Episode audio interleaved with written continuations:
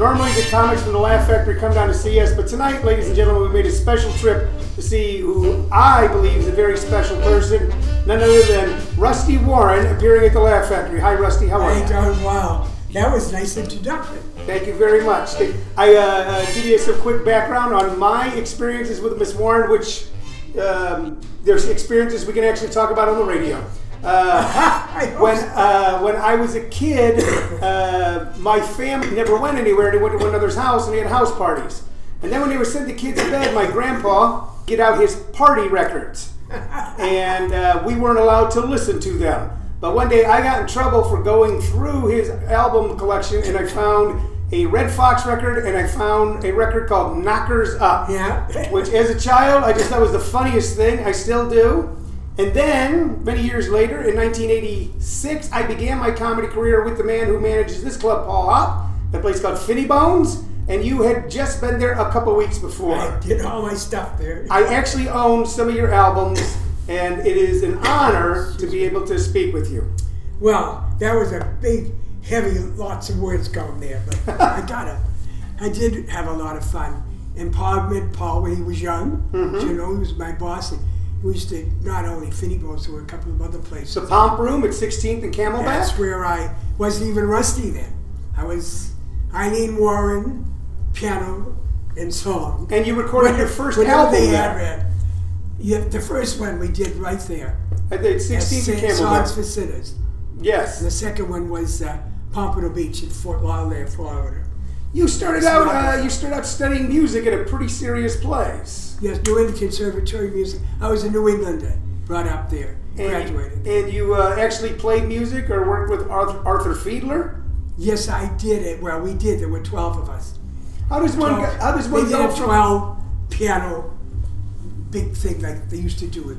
And Arthur Fiedler did it all the time. How does one go from being Eileen Goldman to Rusty Warren? Well, Eileen Goldman was not printable on a sign. My mother'd find it. Uh-huh. Didn't want that to happen. No. so I took it. It was Eileen, and then I started coloring my hair. I was a blonde, reddish blonde, and they made it a color. They said Do you need a color, and I used to sit for Clairol when they first came out. You know, they used to dem- You want it? You want to ruin your hair? Go sit. And I had three colors that day. and We liked the reddish blonde. They were just coming out at that time. It's late 50. That time they were just coming out with uh, a reddish outside of henna was the only red they had using in those days.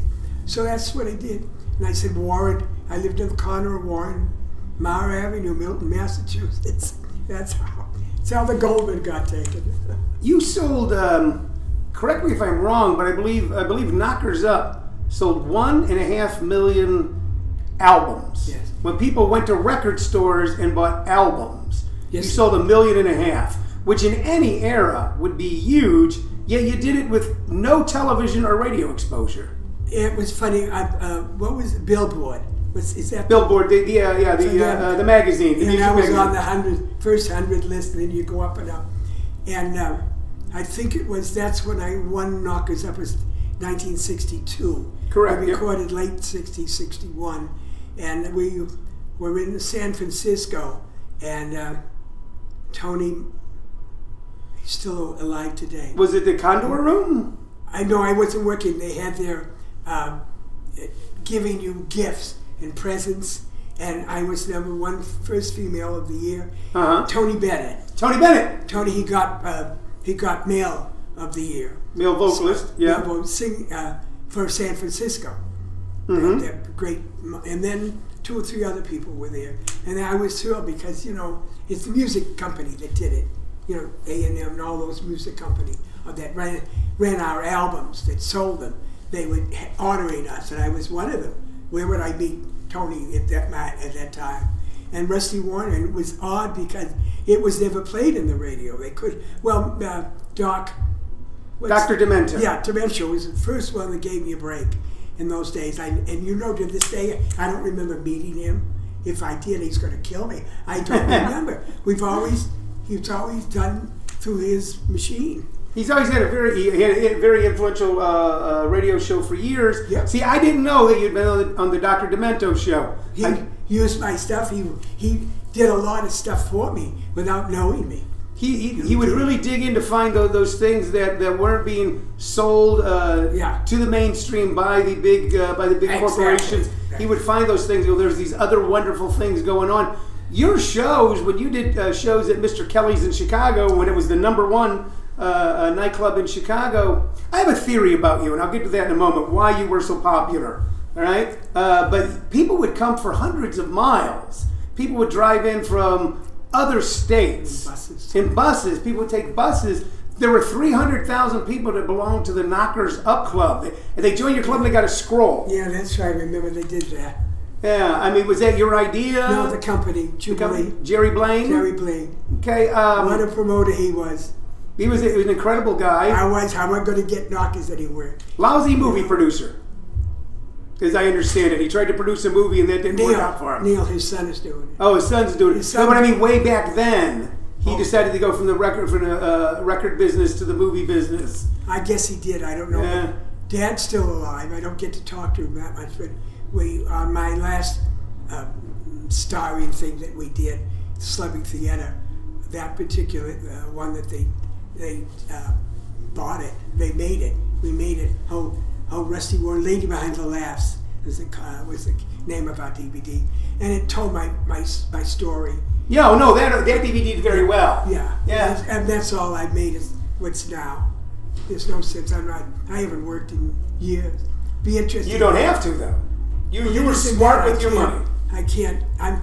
It's over. What I said about sex, it died in late '70, and I retired in '84.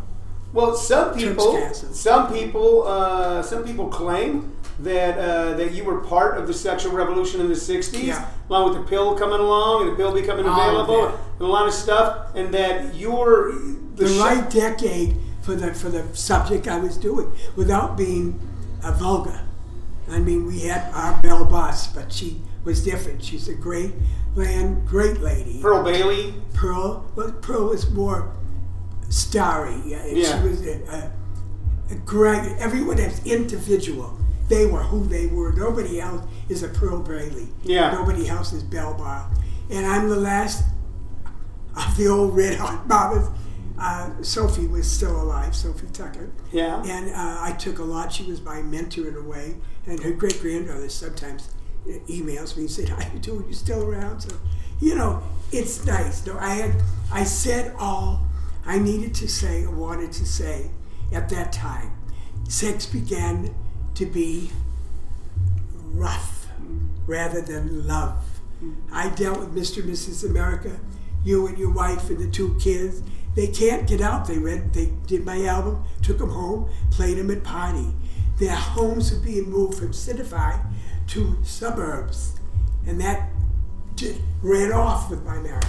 My stuff went all over that place, and they played it, and I collected uh, cards for every nightclub I was in. If you want to be on my mailing list, and I didn't have computers, darling. They, I had a company in Chicago or Detroit that printed them as a printing company, and that's what he did. How you send him the cards, he put them on a card, and then a little machine that did something. So I said, I'm coming 50 miles from Indianapolis. I'll be 50 miles from, from um, up in North Grand Rapids or something like that. I'm coming this date, this day, seven, usually 10 days because you catch the double weekend. That and the, the boss couldn't imagine. Everything was booked up before he practically gave a living because he got a card. You sold out everywhere you went. Some- yeah. Amazing. When I I was was, so blessed. I was so blessed. Well, you were blessed, but you were also very talented, and I think that you spoke to um, a large part of the population that no one was speaking for. When I was uh, one time, I, I was watching Roseanne Barr on television, and I'm going, she's funny, but I'm not laughing. But I went home to the Midwest for Easter, and all my aunts and my mother and my grandmother were talking about. I go, oh, this is the comic for them that is talking about the things that they want to talk about. And when I read about your audiences, so many women would come to your shows because finally here was a woman talking about things that they were told they couldn't talk about. It was almost it would, You're right. I it's almost you like therapy, almost like therapy and comedy for them. Because oh, I'm not the only one. I'm not a weirdo for having these thoughts. it's okay, and here's a woman who's making it funny. You're right. I never thought. You know, now that you say it, this is how I felt as a woman. I like sex. What is tell? Who's telling me not to? So now he's touching those ladies that were out there married to get thick kids and all the thing, and I, I got a marching with the boat. That's what started Knockers Up in Dayton, Ohio. My boss was an Italian guy, he opened and he started marching. Come on, get me. I called him Knockers, but we didn't say anything about him. And he got the ladies out of his restaurant and nightclub, and he got them. And I started da da da da da, started doing it on the piano. All of a sudden, it hit me. Wow, I got something here. And then I started working it, working it out, and, and talking about go on, up your shoulder, throw your shoulder, show them. And the guys love you. I get years ago if you were dating and it was your husband here, he would gave oh well she's got big boobs. she, he would be pointing behind your bed. Give her hell, give her hell, give her hell. You know, I mean, they would do that, and they both loved it. I, the men didn't hate me. They didn't go to cruise me. They didn't make a play at me. It was, wow, you're my friend. I love my wife, and you understand her. Tell me about her. You know what?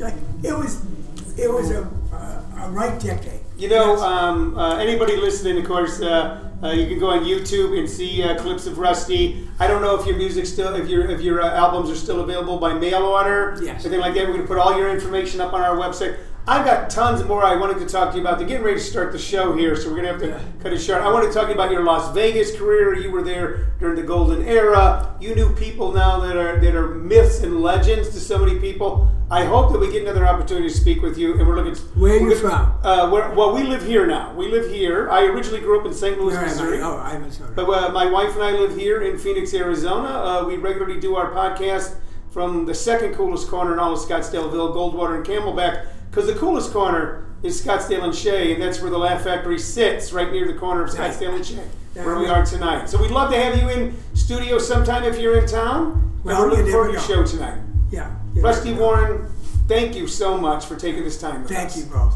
Okay, thank you. Thanks, Tom. All right, my name's Tony. This is listening to This American Podcast, Comedy Edition on ComedySchoolsRadio.com. We will be back shortly.